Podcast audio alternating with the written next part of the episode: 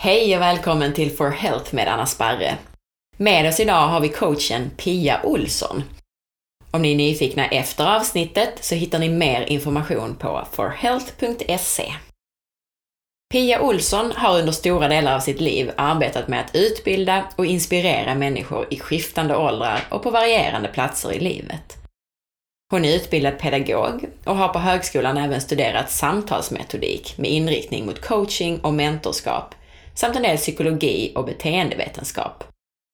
Därutöver så är hon certifierad ICF-coach, coach trainer, alltså utbildare, och coach supervisor, det vill säga handledare. Och ledarskapsutbildare och vägledare enligt Mia Törnbloms MT-metod. Sedan april 2014 är hon dessutom en av styrelseledamöterna i International Coach Federation, ICF, i Sverige. Pia arbetar med samtal och ledarskap för näringsliv och privatpersoner. Allt ifrån företagsledare till tonåringar, med främsta uppgift att tydliggöra möjligheter och skapa mod till förändring. God morgon! Hejsan Pia! Hur hamnade du här Pia? Alltså hur kommer det sig att du arbetar med det här? Har du en personlig berättelse? Ja, det har jag ju. För att det var ju så här att eh, jag, jag har arbetat som lärare i, i många år. Först förskollärare och sen grundskollärare. Och eh, under många av de åren när jag jobbade med det så jobbade jag med det som man brukar kanske säga besvärliga elever. Och eh, hjälpte dem att, eh, att komma fram och hitta sig själv. Och jag eh, tyckte om det där när jag, när jag lyckades med det. Ofta var det pojkar faktiskt, busiga pojkar. och eh, sen vet inte, kanske tio år sedan så var nog första gången jag hörde talas om coaching. Och ja, sen såg man ja, det ordet dyka upp lite här och var och så tänkte jag men det, det är ju det jag gör, alltså i skolan. Um, och uh, så kom jag på då att uh, nej, jag skulle nog vilja utbilda mig mer och veta mer och lära mig det, det här. Vad är det egentligen? Jag ville fungera, kunna fungera som coach i skolan. Så utbildade jag mig till coach och Eh, sen var jag kvar i skolan och eh, jobbade med coachingen i skolan eh, och det främst då elever i min egen klass, både i mitt sätt att undervisa men också att jag hade ett antal elever som jag träffade efter skoltid, efter överenskommelse med elever och föräldrar och coachade dem i att nå större framgång i skolan och må bättre rent personligen. Sen, var det på eget initiativ eller var det en ja, förändring i din tjänst? Nej, nej, det var på eget initiativ. Och sen kommer vi till det då som du tar upp nu, förändring i din tjänst. Och när jag hade gjort det ett tag, för att det innebar ju att jag tog tid ifrån mitt, mitt planeringsarbete, för det låg ju utanför undervisningstiden. Men, eh, så jag tog kontakt med rektorn och vill eh, göra om min tjänst inför nästa läsår. Eh, eh, att det låg in, eller var inlagt professionell coaching i det. Både kanske med kollegor men framförallt med eleverna. Men det vågade inte rektorn. Jag ska säga så, vågade inte. Det är ju ändå ganska många år sedan nu. Så att då hade jag möjligheten till diskussioner här hemma med min man och bestämde mig för att nej, efter 30 år som lärare så slutar jag. Mm. Så jag sa upp mig. Och, mm, eh, modigt! Eh, ja, det kändes jättespännande och satsade fullt hundra på detta. Och det har jag aldrig ångrat. Och egentligen så är det ju samma sak som jag gör nu. Det är det jag alltid har jobbat med, att få individen att se sin egen potential, känna tillit till sin egen förmåga och att faktiskt ha modet att våga. Och det, det är ingen skillnad egentligen på de jag jobbade med i skolan som var nervösa, osäkra tonåringar och faktiskt chefer som utåt sett ser ut att vara hur tuffa och modiga som helst. Men innerst inne är de också väldigt bekymrade och oroliga, många av dem, för vem de är utan sitt jobb. De, de vet vad de kan på jobbet, men vem är jag egentligen där inne, innerst inne? Just det. Men du sa att i skolan så var det mycket de här busiga pojkarna. Är det, är det så, är det mest män och killar eller är det mest kvinnor? Ser du någon sån indelning i vem nej, som kommer till dig? Nej, faktiskt är att det går i vågor. Jättekonstigt, men emellanåt har jag mest, alltså rätt så mycket män. Och, och sen plötsligt så är det väldigt många kvinnor. Så det, nej, nej, jag kan inte se. Eh, om jag ser eh, yrkesmässigt är det lika män och kvinnor. Men ser jag på privatpersoner är det nästan enbart kvinnor. Ja, ja. Mm. Är det så att kvinnor behöver det mer eller är det bara så att de, de prioriterar det högre? Vad tror du? Jag är helt säker på att kvinnor vågar prata om det på ett annat sätt just när det gäller det, det privata än, än vad män gör. Men du låtsas nog inte om det som man att du, att du ska gå till en coach. Och om du går till en coach så berättar du det nog inte för någon. Nog säger jag, men det, det, är lite grann känslan jag har. Just när det gäller det privata. Yrkesmässigt är det en helt annan sak. Men de som söker privat. Mm. Mm. Just det. Mm. Många känner till Mia Törnblom efter alla hennes böcker, bland annat om självkänsla. Mm. Vad har du för relation till Mia och hennes kunskaper? Eh, min relation till Mia är att jag har jobbat tillsammans med henne eh, under ett år eh, för fyra, fem år sedan. Så fungerade som konsult här nere i, i Malmö tillsammans med min kollega Torkild Sköld. Och vi konsultade och utbildade oss hos MIA under ett års tid och sen har vi plockat ner det, både Torkild och jag, i vår påse med blandade russin av det vi har plockat russinen och kakan när vi har gått vidare var och en på sitt håll. Och mm. eh, ja, in, in, inkluderat det i, i allt andra vi har lärt oss i vår profession. Just det, men arbetar du, tycker du att du arbetar liknande, på liknande sätt som Mia gör eller, eller har du ett annat sätt? Nej, jag tycker precis, eller jag, jag säger igen samma sak. Jag har plockat delar ifrån Mia som i sin tur har plockat ifrån andra. Mia har ju inte uppfunnit detta. Nej. Hon har ju plockat ihop det hon tycker är bra och eh, det har jag också gjort. Jag har tagit lite med mig från Mia, jag har tagit lite med mig från, jag har gått eh, fortsatta utbildningar i executive coaching till exempel. Jag har gått utbildning i coachande handledning och, eh, just nu har jag precis avslutat ett större projekt för Skolverket. Så jag plockar liksom med mig lite grann här och lite där och, och gör det på mitt sätt. Men hela tiden med ICF, International Coach Federations 11 kärnkompetenser som grund. Mm. Mm. Och nu har vi sagt ordet coaching väldigt mycket. Vad är egentligen coaching? Kan du beskriva det för lyssnarna? Coaching, ja coaching kommer ju ifrån egentligen ifrån, eh, en coach är ju en diligens kan man säga från förr i tiden, postdiligensen i vilda västern. Den fraktade ju post och människor från en plats till en annan. Eh, och sen började begreppet att användas ehm, i sporten i USA, tror jag. Det, det kom väl så småningom att man hade en coach. Och det handlar om att, att hjälpa någon att förflytta sig, det är ett transportmedel från punkt A till punkt B. Eh, så att vara coach är att eh, hjälpa till exempel dig att förflytta dig från det läget där du befinner dig idag till ett läge lite längre bort och lite högre upp förhoppningsvis på vägen som du vandrar. Och när man, när man pratar coach så, du sa idrottsmän i USA, så de, de, har väl dels, har man dels en coach som hjälper en med det fysiska och sen en som hjälper en med det mentala, eller brukar det vara samma person? Hur ser du det? faktiskt ingen aning om hur det är i USA. Men, men här har, är det ju, alltså jag jobbar ju där som professionell coach och det är definitivt inte på idrottsarenan i den fysiska träningen utan det, det handlar ju om den mentala biten. Och jag tänker så här att i Sverige har det blivit mer och mer vanligt att de tar in, men där, då kallar de inte den personen för coach utan då kallar de den personen för den mentala tränaren. Alltså det kan ju vara eh, skidåkarna, det kan vara jag gissar att MFF har haft en eh, mental tränare, inte bara Åge Heide nu när, eh, nu när de har gått så långt i Champions League. Men, men det har blivit ehm, mer accepterat, och inte bara accepterat utan ett större behov tror jag hos de som presterar på hög nivå. Att ha även en mental tränare, en coach. Mm. Och jag, jag, så för jag, dem... Mm. jag, jag får bara säga här också att, att en coach i den professionen som jag då utövar, jag talar ju inte om för dig vad du ska göra. Det kan ju en tränare göra. En tränare kan ju säga att du, nu ska du göra här eh, tio, tio gånger av den här övningen. Det gör ju inte jag, det gör ju inte en coach. En coach hjälper dig att själv hitta dina egna svar. Så att du kommer på att ja, men jag skulle nog behöva göra det här. Ska det här bli någonting av detta så får jag nog göra det upprepat antal gånger. Ja, det låter klokt. Hur ska du göra det, säger jag då. Och så jobbar man vidare. Men det är du själv som sitter inne med svar. Just det, det är därför det är ett bättre ord att använda, alltså coaching, än att använda mental träning till exempel då kanske? Mental är för mig någonting annat. Okej. Okay. Men ändå inte. nu gör du det sådär svårt. ja. ja, nej jag förstår. Jag förstår. Jag, jag tyckte du gjorde... Jag är, jag, är, jag är coach. Ja, ja, jag tyckte du, du beskrev det jättebra. Men jag tänkte ändå be dig att ge ett konkret exempel på, på vad det kan ha varit, alltså vad, vad folk kommer till dig med eller vad någon har kommit till dig med och vad det är de har velat uppnå och vad ni har gjort och sådär.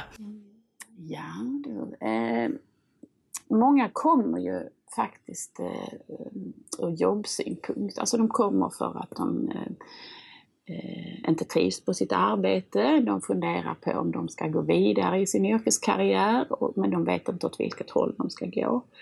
Eh, en andra kommer för att eh, de trivs inte, de har fått en ny chef, de vet inte vad de ska göra åt det, för chefen och de kommer inte alls överens. Eller de har fått en ny befattning på jobbet och har plötsligt blivit eh, chef för sina tidigare kollegor och eh, ja, vet inte hur de ska handskas med det.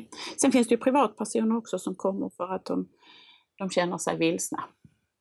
Mm. Mm. Men, men vad, vad gör ni då? Ja, men jag, vad jag vill komma till också är att, att man kommer antingen privat eller man kommer eh, professionellt.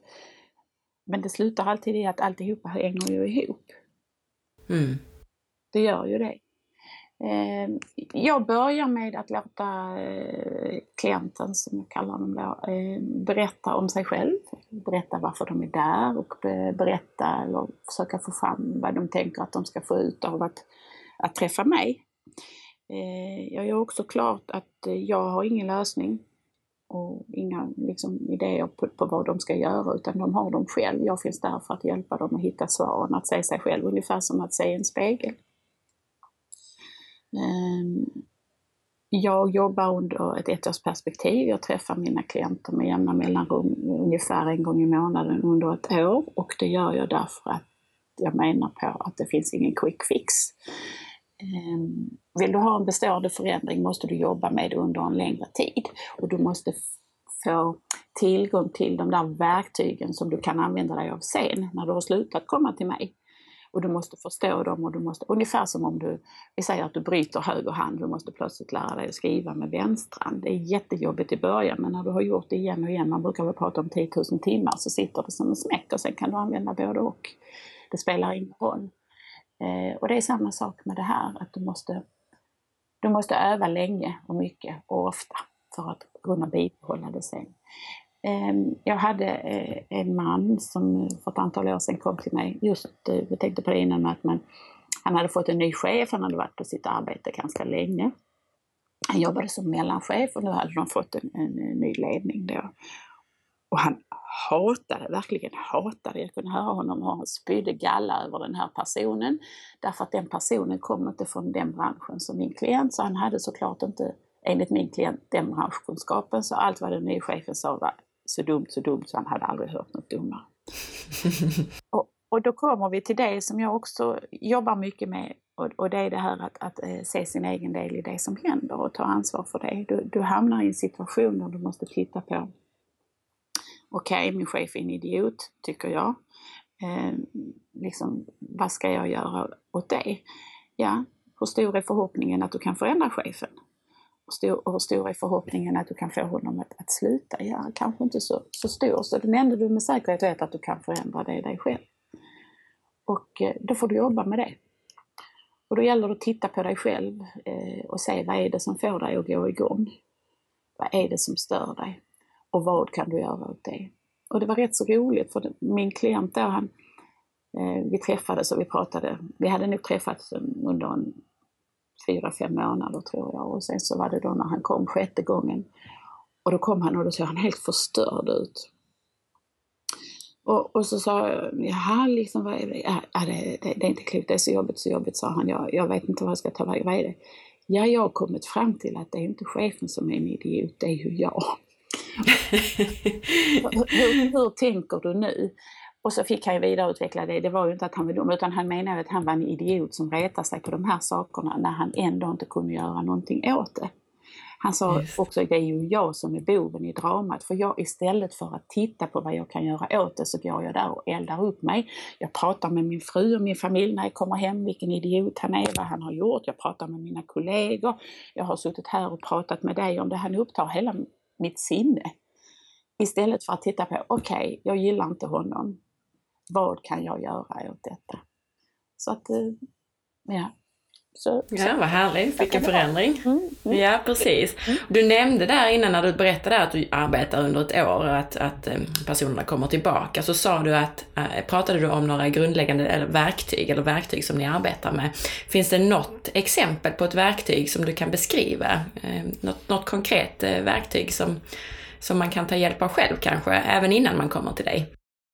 Ja, alltså det, det en bra sak att börja med det är att, att göra en drömlista. Det låter kanske lite mm. flummigt men ingenting görs som, som inte först tänkts. Och därför är det viktigt att titta på dina drömmar och de också förstå att det finns inga begränsningar för drömmar. Alltså, men herregud, hur skulle det här gå till? Eller hur skulle jag ha råd till det? Och hur? För en dröm är en dröm.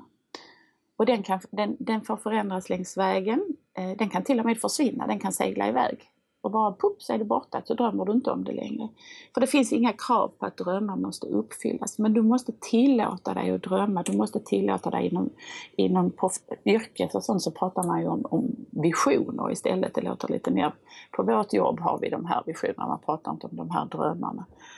Men det, det är viktigt att att drömmar är till, de lyfter dig, de skapar bilder för vad du skulle kunna tänka dig att göra. Men du måste inte jobba mot det. Du kan bara bära den här drömmen om att sitta på en Söderhavsö med en paraplydrink hela livet. Du behöver inte ens jobba för att hamna där. Men om du bestämmer dig för att jag vill faktiskt sitta på en Söderhavsö, när jag fyller 50 ska jag faktiskt sitta på en Söderhavsö med en paraplydrink och där ska jag stanna, där ska jag bo.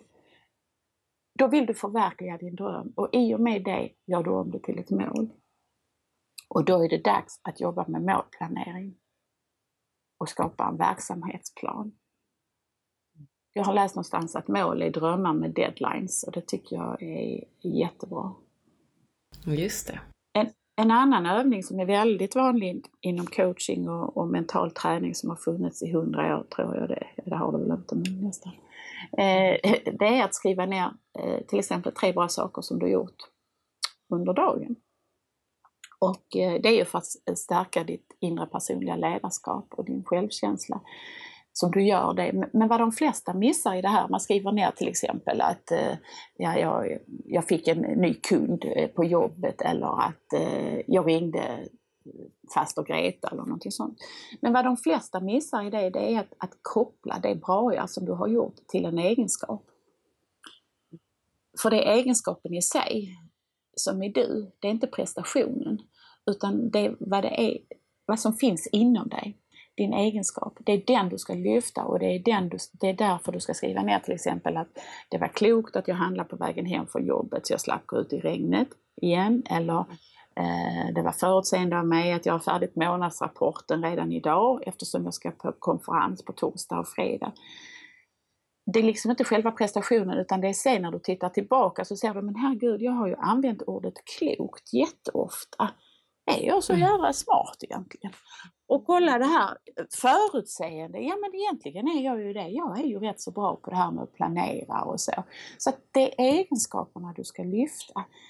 Det är, det är adjektivet och inte verbet, yes, är det det säger? Yes. Mm. Egenskaperna är du. Handlingarna ger uttryck för vem du är. Och ju oftare du skriver ner det här och kopplar det till en egenskap, ju tydligare blir mönstret och ju bättre framträder dina egenskaper. Mm. Du nämnde två begrepp här nu när du berättade om detta, så sa du det ena var personligt ledarskap och det vet jag att du ofta använder dig av. Vad menar du med personligt ledarskap? Ja, vad menar jag med det? eh, precis det som det, det alltså för mig är det vad, vad det säger, liksom personliga ledarskapet är att leda dig själv som person. Och det i sin tur handlar om att ha förmågan och tilltro till att fatta de beslut och göra de val som är bra för just dig. Och då inte bara för stunden utan framöver. Så personligt ledarskap det är att kunna leda dig själv i den meningen att du har tillräckligt med självkunskap för att faktiskt känna dig själv och veta vem du är och hur du reagerar i olika situationer. Och självkunskap innefattar ju både självförtroendet och självkänslan, som jag tänker att du säkert vill att vi utvecklar sen. Precis, för det var det andra begreppet som du, som du nämnde, det var just självkänsla. Det var precis vad jag skulle fråga, vad är självkänsla? Men jag vill också säga innan det att, att, att eh, en viktig sak att förstå eh, när det gäller det personliga ledarskapet, eh, det är särskilt för de som jobbar, är verksamma som ledare, tänker på lärare eller idrottsledare eller chefer och så, men också privat, alltså som som förälder till exempel. Det är ju för att kunna leda och förstå andra måste du först kunna leda och förstå dig själv. Och, och tillbaks till det då som vi var inne på innan med min klient i det här att du behöver kunna se din egen del i det som händer och ta ansvar för det. Det är det som är personligt ledarskap. Um, självkänsla frågar du då? Ja, ja precis. Ja, ja, vad är det? Vad tänker du att det är? jag, jag pratar ju själv lite grann om det och bland annat, jag har bland annat varit hos dig så att jag, jag eh, brukar prata om, om min personlighetsvärde när jag snackar ja, om självkänsla. Ja, ja, det var bra. Jag, jag har mm. börjat använda ett begrepp som jag har läst någonstans som någon annan såklart har kommit på. Det är det här med självkunskap. Jag gillar det. Jag tycker det är ett, ett, ett, ett eh, bra begrepp därför att det omfattar så mycket mer. Bland annat då självförtroendet. Och självförtroendet handlar ju om att du är trygg i att du vet att du är duktig på det du gör. Eh, till exempel så är du en, eh, hittar jag här, en fantastisk sångare eller en jättevälkänd skådespelare som har spelat in massor med filmer och du har massor med fans och beundrare. Eller du är en duktig lärare som får dina elever att lyckas och så. Du vet att du är bra på det du gör helt enkelt. Men självkänslan, det är det du är innerst inne om vi nu tittar på skådespelaren, artisten, vem du är när ljuset har släckts och kanske recensionerna för den senaste filmen, de blev inte de bästa. Och så är du ju ändå du. Men din prestation var inte så lyckad kanske. Just här, vi kan alla göra, ha bra och dåliga dagar. Eh, men att ändå veta att jag är jag, alltid. Jag, jag brukar ha som exempel när jag pratar med med mina klienter. Vi har en, en eh, god vän som eh, arbetade som chef på ett stort internationellt företag och var placerad i, i Malmö då. Och en fredag så ringde styrelsen som satt i Bryssel och eh, sa att du, vi behöver träffas, vi kommer eh, på måndag. Ja, men jag har grejer som. Ja, men vi måste träffas. Ja, okej. Okay. Så han träffade dem på måndagen och när de åkte hem var han inte längre anställd. Eh, de hade beslutat sig för en större omorganisation, eh, så han behövdes inte längre. Och vad händer då? Jo, han, han får lämna ifrån sig sin dator, han får lämna ifrån sig sin mobil, han får lämna ifrån sig sin, sin telefon och alltihopa. Och han är inte längre då, nu hittar jag på Nisse på, på eh, Kalles bil, hittar jag på här då, även om det var ett internationellt företag. Eh, och eh, eh, men han är ju fortfarande Nisse. Han har precis samma kompetens som han hade igår. Han har precis samma kunskaper och han har precis samma erfarenheter. Men de kunskaperna och de erfarenheterna behövs inte längre på just det här jobbet. Men de behövs ju någon annanstans. Han är fortfarande samma, han, han är gift, men han är fortfarande samma man. Han är Lisas man, Nisse fortfarande, och han är de tre barnens pappa. Och han är alla kompisarnas kompis. Men han har inte längre den professionen. Och det är där i den stunden, det är klart att du måste bli ledsen, du måste bli arg, du måste bli förbannad och alltihopa. Men du får inte förminska dig själv och, och, gräva ner dig i det här, jag är värdelös, det här gick inte. För det är inte det det handlar om, för du är samma person egentligen. Det är det som är självkänslan. Eh, eh, att veta att du har allt det här inom dig fortfarande. Mm. Hur är svenskarnas självkänsla generellt? Är den, är den bra eller är den sämre? Eller vad, vad är din uppfattning? Alltså, alltså, jag tänker så här att många förknippar sig i, i vårt samhälle väldigt, väldigt mycket med sitt jobb och det de gör. Mm. Och därför glömmer de ofta, ofta bort och missar vad det faktiskt är, vad de är för människor, vad de är för personer. Du kan bara tänka om du går på, på en middagsbjudning, ett bröllop eller ett större kalas eller någonting och sitter bredvid någon du inte känner. Det, det första nästan som kommer upp det är ju vad sysslar du med? Mm. Vad jobbar du med? Det är nästan ingen som frågar vad gör dig glad eller vad brukar du hitta på när du är ledig? eller när du stund över. Utan vi är så hårt förknippade med prestationen och, och, och självförtroendet. Det är det vi lyfter hela tiden, så vi glömmer bort självkänslan. Och jag tror att självkänsla är också ett ord som eh, vi använder det privat men vi använder det inte så mycket inom våra jobb och där pratar vi istället om det inre personliga ledarskapet men egentligen är det samma sak. Eh, och vi är, många är nog inte så medvetna om det faktiskt, hur det står till. Och innebär det här då alltså att, att, att vi faktiskt har ganska låg självkänsla, just det att vi fokuserar så mycket på självförtroende och prestation?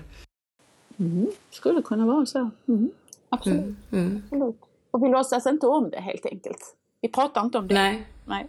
Nej, precis, precis. Och, och, du nämnde ju redan lite, lite saker, lite övningar och lite verktyg. Och om man just nu då pratar om självkänsla, är, är det de verktygen som du tog upp som är, är det som du rekommenderar till någon, någon som skulle vilja komma igång lite med att arbeta med sin självkänsla? Absolut, och sen vill jag också komma till det att, att det handlar ju inte, precis som med, med det jobbet som du har, det handlar ju inte om att läsa en bok eller gå på en föreläsning eller lyssna på denna podden. Utan det handlar om att göra. Eh, det, det, det, om vi jämför det med, med fysisk hälsa, din mentala hälsa och din fysiska hälsa, så, så kan du inte läsa en bok om vi säger styrketräning eller löpning och räkna med att, att, att du får muskler eller att du får bättre kondition. Eller om vi tänker på dig igen att jag läser en, en bok om, och, eller jag lyssnar på dig om att äta nyttigt men jag gör inte ett skit åt det. Då funkar det ju inte, eller hur? Och, och det, det, är samma sak med den mentala styrkan, din mentala kondition. Du måste göra. Och kanske är det så att du behöver gå till en personlig tränare som du ibland går på gymmet eller du behöver gå till en klass regelbundet för att komma igång, för att sen kunna träna själv. Precis som jag kan gå till dig för tips på hur gör jag för att förändra min kost? För att sen kunna göra det själv.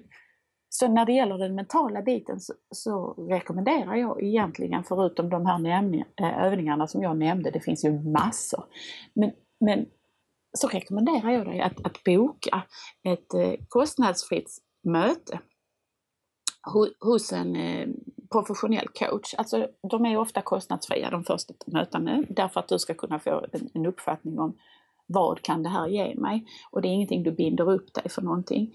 Och då rekommenderar jag dig att vända dig till en professionell ICF-ansluten coach. ICF är då International Coach Federation som är eh, en världsomspännande intresseorganisation för eh, professionella coacher som kvalitetssäkrar. Du vet att du går till en proffsig coach och därför att den coachen som är ICF-ansluten har gått ICF-utbildningar. Det är särskilda utbildningar och särskilda certifieringar där de här elva kärnkompetenserna finns och alltihopa. Men det viktigaste är att gå och prata med någon, få tips. Eh, se om det är någonting för dig. För, för återigen, det hjälper inte att läsa en bok. Det finns människor som har spaltmeter, hyllmeter med, med böcker och läst allt som finns att läsa om om mental träning och självhjälp och säkert också om hur jag ska äta bättre och hur jag ska må bättre och alltihopa. Men som inte gör, eller som börjar att göra några gånger. Och sen är det borta igen. Det blir inget resultat av det. Precis, precis. Sen vet jag att många fungerar så att de kanske vill testa lite här nu med, med till exempel så sa du den här eh, bra-övningen. Eh, och drömlistan, drömlistan är viktig. Och drömlistan. Ja, och, och, just det. Och, och, datera den. Lägg undan den. Efter du har daterat den, plocka fram den igen om någon månad och titta på den, skratta lite och, eller tänk oj, hur tänkte jag där? Eller, eller titta, ja, jag tänker samma sak idag. Eller mm. titta, mm. men hallå här nu, den punkten fem där, alltså jag känner mig redo, den vill jag börja jobba emot. Mm. Och då, hur, igång. Ja, hur ofta ska man göra det? Alltså hur ofta ska man, dels den här bra övningen och dels den här drömlistan, hur, hur ofta ska man göra det för att det ska få en, en effekt? Bra övningen menar jag att du egentligen ska göra varje dag eh, under en, ett antal månader. Eh, obs igen, förknippat med egenskaper. Eh, du kan också skriva till eh, eh, en sak du är tacksam över eller glad över. Jag brukar säga glad över därför att tacksam för mig är någonting jag har med mig från jag var liten, att det är inte så positivt. Tacksam för mig är någonting jag har fått som jag egentligen inte har förtjänat. Ja, du ska vara tacksam. Ja, ja mm. du ska vara tacksam. Det blev som det blev. Mm. Men, men men jag har ändrat det nu. Jag, jag kan vara tacksam idag också, utan att känna så. Eh, tacksam eller glad över? Jag kan till exempel eh, vara tacksam över att Eh, jag har fått den här möjligheten att sitta här och prata med dig idag, prata om mitt jobb som jag brinner för och eh, sprida det bland andra. Att skriva ner det. Jag kan också skriva ner att eh, jag är tacksam över att jag har en vad ska jag säga, att jag har en härlig familj. Eller jag är tacksam över att ehm, den här jävla dagen snart är över. Jag har kanske haft en riktig skitdag, det vet man inte. Men att man varje dag när det är dags att gå och lägga sig skriver ner tre bra saker du har gjort förknippat med en egenskap. Och en sak som du är tacksam över, för det visar också att även om du känner att det mesta är kass just nu, så finns det saker att vara glad för och glad över. Och då lyfter du också dig själv och stärker din självkänsla. Och vad kan jag förvänta mig för resultat om jag gör det här så som du säger? Tilliten och tilltron till dig själv och din egen förmåga. Det är det som är som jag sa innan, jag har avslutat ett större projekt nu för Skolverket eh, som har pågått i, i ett par år. Och det, när jag då tittar på, eh, hade en av lärarna som, som sa nu när vi avslutade, som sa nu när jag, jag, jag äger rummet, alltså känslan av att alltså hon är, är så trygg i sin yrkeskarriär och, och, och allt vad hon gör och så, så att hon känner när hon kommer in att jag äger rummet. Och det, och det behöver inte handla om ett klassrum, det handlar om att när du kommer in i ett rum känna att jag äger rummet, inte för att alla andra ska titta på dig och lyssna på dig och beundra dig, utan att du känner att här trivs jag som fisken i vattnet. Här är jag, jag funkar här. Eh, så, så resultatet är att det är inte att, att gå på rosa moln alltid, absolut inte. Det handlar inte om att se positivt på allting, att inte bli ledsen för något, att inte bli förbannad på något. Men det handlar om att inte gräva ner sig i det, utan grotta sig där och tycka synd om sig själv ett tag eh, och sen gå vidare. Därför att du kommer ingenstans om du blir kvar där nere i det hålet. Utan det handlar om att ha förmågan att, att stå upp och, och, och gå vidare. Trygghet hör jag dig säga nästan. Ja, absolut. Absolut. Trygg i dig själv, tilltro till din egen förmåga. Och veta att du är du och att du också ett sånt begrepp man säger, du duger som du är. Liksom. Det, det är lite så vi men, men, det, ja, men det är ju så, eller hur? Och, och, när jag pratar om positivt tänkande så återigen, det handlar inte om att gå skrattande genom livet hela tiden utan vi får både gråta och skrika och gorma och alltihopa. Men det handlar också om, någonstans jag läste att, att den som är positiv kan inte försätta berg men den har lättare än andra att bestiga dem. Och, och så är det ju.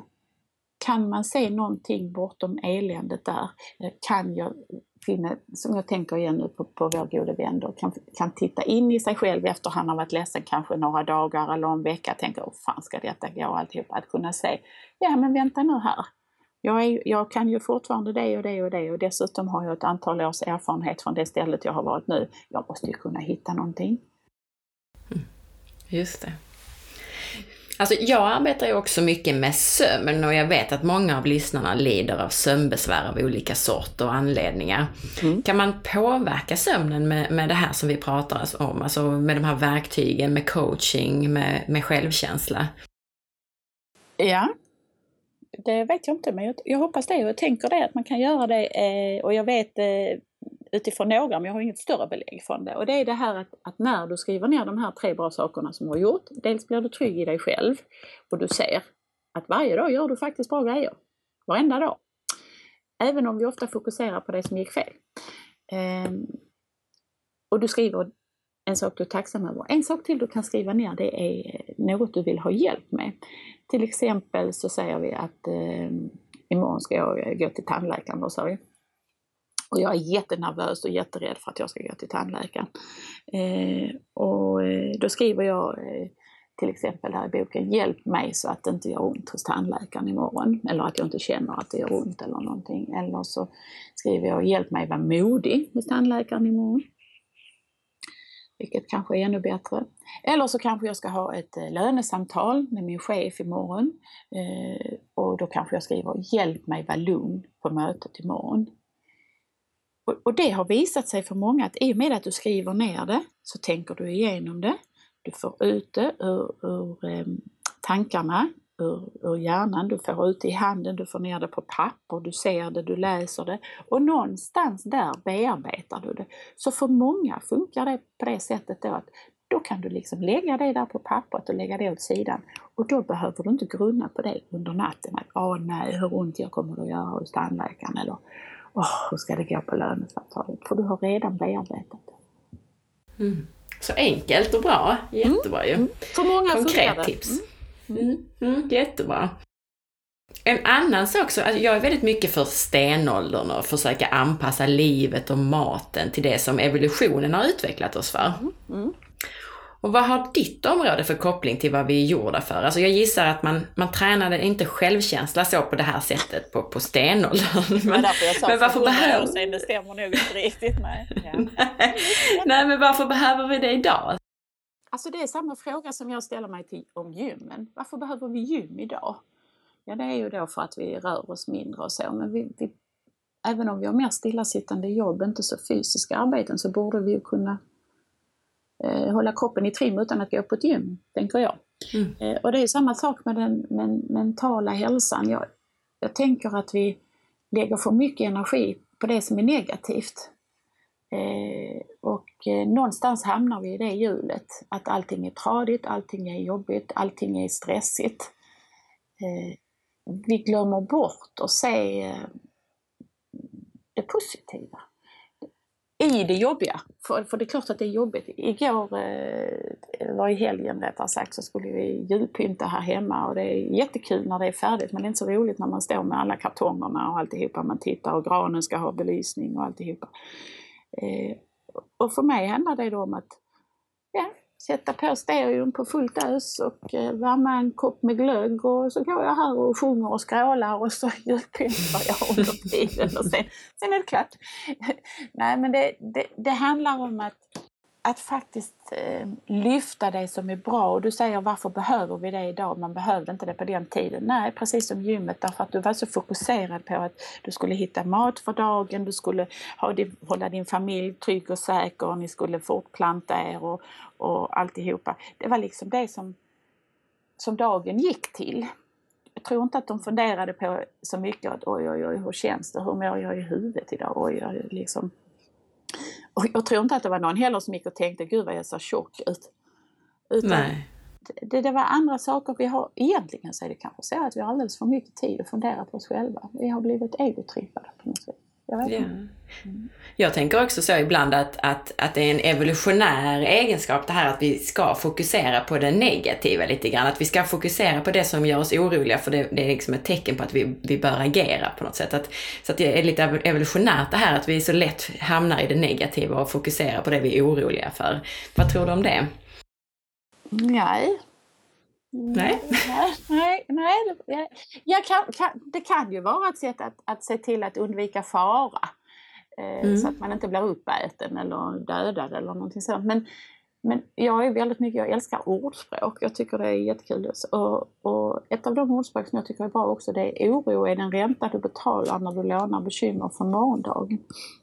Mm. Eh, och där tänker jag också att som man ibland säger att man målar fan på väggen. Det är lite, I och för sig har du rätt i det här, man måste vara beredd, man måste veta att oj, oj, oj, går jag ut där kanske det kommer en hord med bufflar, de springer ner med oss och så dör vi och så. Men jag, jag vet faktiskt inte eh, om det var så på den tiden att man tänkte så, så långt i förväg, utan jag tror och tänker att det, när det var dags så tänkte man att nej men vi kan inte gå här för det kan komma en hord med bufflar. Jag tror inte att de låg och funderade på det över natten. Vilken, nej, vilken väg ska vi gå? Nej, det tror inte jag. jag vet Nej, inte. och sen har vi ju alldeles för mycket att oroa oss över idag. Eller, eller kan man ju, eller, mm. ja, men vad intressant. Men Pia, om man nu vill komma i kontakt med dig, eh, har du sådana här kostnadsfria eh, samtal? Absolut. Mm. Eh, Var hittar man dig? Ja, man hittar mig. Jag har ett företag som heter Iptix Coach och Consulting. Och Iptix mm. är då jag sa innan, jag gillar ordspråk, jag gillar latinska uttryck också. Jag hittade ett uttryck som hette, som sa ipse dixit. Eh, och det betyder han sa det själv. Och det är det som coachingen handlar om, att du själv ska komma med svaret. Så då förkortade jag ner det. Så vårt företag heter Ipdix Coach och Consulting och vi finns i Malmö, i Västra Hamnen. Och eh, det går jättebra att kontakta mig antingen via mobilen 0709 60 95 05 0709 60 95 05 eller via mejlen eh, pia at iptix.se. Eh, vi har såklart också en hemsida och det är också ipdix.se. Ipdix är I-P-D-I-X.se. Och då träffar jag gärna den som är lite sugen på att känna efter om det här känns som något av intresse.